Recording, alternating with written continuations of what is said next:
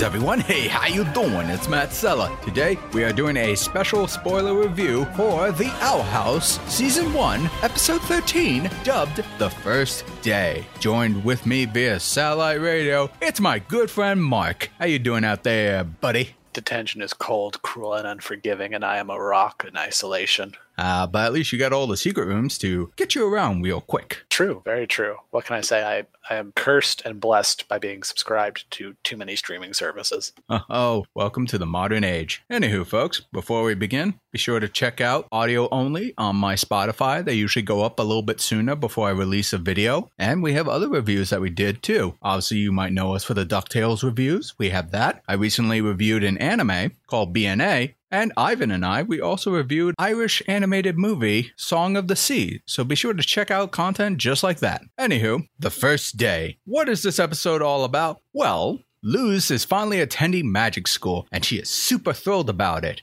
But she is told that she can only study one kind of magic, and knowing her, she wants to learn as much as possible. But to choose only one, that's a big challenge for her. And if she does happen to go outside of the one magic track that she assigned herself to, well, she might find herself in the detention track where you won't be really learning anything for a long time. And of course, that's exactly what happened, and Luz just won't have it. So instead, she befriends a couple of her fellow detention track classmates and finds ways to learn more than one magic in secret.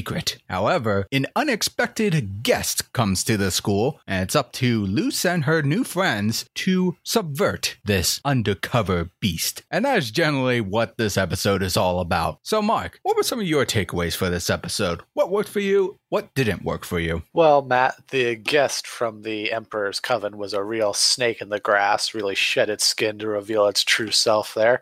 Hey, oh, thank you. I'm here all night. But uh, anyway, uh, it was an all right episode. It was cool to see Luz actually in the school, but uh, then going into detention and everything kind of wasn't very fun. But I mean, the seeing all the other classes and then being able to learn regardless of that was cool. And um, I wasn't a big fan of King's little B plot there. I kind of felt like I would have rather have stuck with Luz during this and just you know had more time for that to flush itself out with pacing because I feel like that was an issue to a degree with this episode. And uh, I mean, you talked about it uh, off camera with me, but just the principal bump just kind of seems to at one moment have like these ironclad hard rules, but then change them at the drop of a hat or a man-eating hat. And I just um, I'm a little confused. I'd like to know more, and you know maybe have things be a little more focused going forward. But I also do sometimes like the B plots, so it's hard to say. Yeah, I agree with you there. I like the idea a lot behind this episode. We get more progression of how Luz is going to learn magic and the rules of this world. However, I had a hard time, and you kind of already touched on this already, about why can we only learn one magic track? Why can't we learn multiple at once? You know, like if you major in something, but you also minor in a couple other things. I wish we had more, and I know we technically covered this when Lilith first appeared in that magic convention episode, but I, I wish I understood what was the situation that led to this rule being established. Why only one magic? Why can't you learn multiple magic? Is there like a history to it where someone did learn all that and then suddenly started like asserting their dominance on everybody? Or did something horribly go wrong? There's really not much of a hint of that. It's just a rule. And the fact that if you break that rule, you get a year of detention, which pretty much means you learn no magic, which kind of makes the school kind of pointless. So at that point, you might as well just be suspended or expelled for a year. And with the principal like suddenly shifting around at the very end, allowing Luz to learn all the magics if, if she wants, it's like he's a really hard book to read. I gotta say, he really is. I mean, you had pitched, in, kind of, in my opinion, a better end for the Gritter Basilisk as it revealed itself, and you know the whole, you know, witches have their uh, magic and organ and stuff like that. Luz doesn't have that. Uh, I kind of liked your take on it a little better than what we got with just the paper, but uh, did you want to tell anyone about like kind of your elevator pitch there, Matt? I mean, not to like take away from the review, but I kind of did. I do think if we had sacrificed King's plot, maybe we could have had time and even done what you had kind of suggested. Yeah, to kind of go off of what you said, the pacing issue, I did think this episode went by a little bit fast, but I think that's because, yes, King's substitute teacher side B plot, that kind of like took away from moments where we could have progressively learned how Luz can handle this. Yes, when the basilisk comes in, we obviously learn it's been feeding off of magical beings, and we know that these witchlings or witch people, they they have that organ that houses the magic. Yet we already know that Luz, being human, doesn't have that organ, so she kind of has to draw energy from outside in her environment. And I was assuming that when the basilisk confronts Luz and attempts to like suck away the magic in her direction, she would remain immune because she doesn't have any internal magic she's relying on. She's just human. And I thought that would have been a really interesting plot tool to kind of use that. Oh,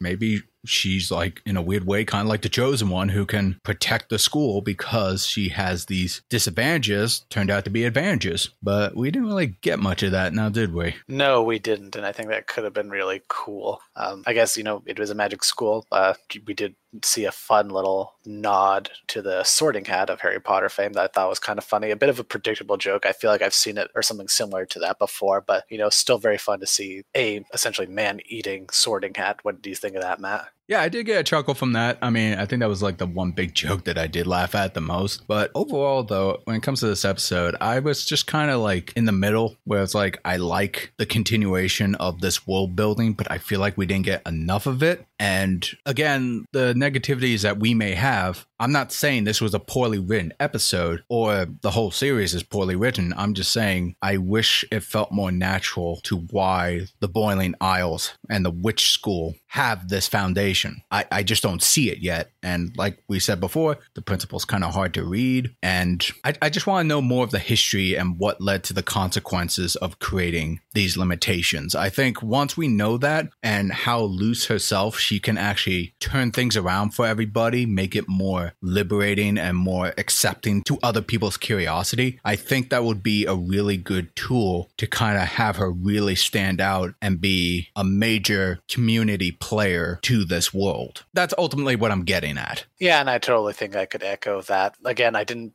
I didn't dislike the episode. I just kind of think it wasn't the strongest. I also, you know, kind of just to compare it, I really enjoyed last week's episode a lot more, which I think kind of, while I don't know if you could say it did what this episode didn't, it did feel a little bit more like a complete package and narrative that, you know, was fleshed out enough. While I'm not so sure on this one, maybe this one will have future episodes where some events will make more sense down the road. But I think in its own little bubble here, uh, just an okay episode for me. I agree. It definitely left me with more questions than criticisms, I suppose. But I suppose that's all perspective at this point. Well, you heard our opinion, but now we want to hear yours. What did you think of this episode, The Owl House, Season 1, Episode 13, The First Day? Did you like it? Did you not like it? Share your thoughts, join the conversation. Be sure to like, share, subscribe, ring that bell to be notified when new videos drop. And if you want to support me directly, please consider going to my Patreon or do a one time donation at my Streamlabs. Links are in the description below.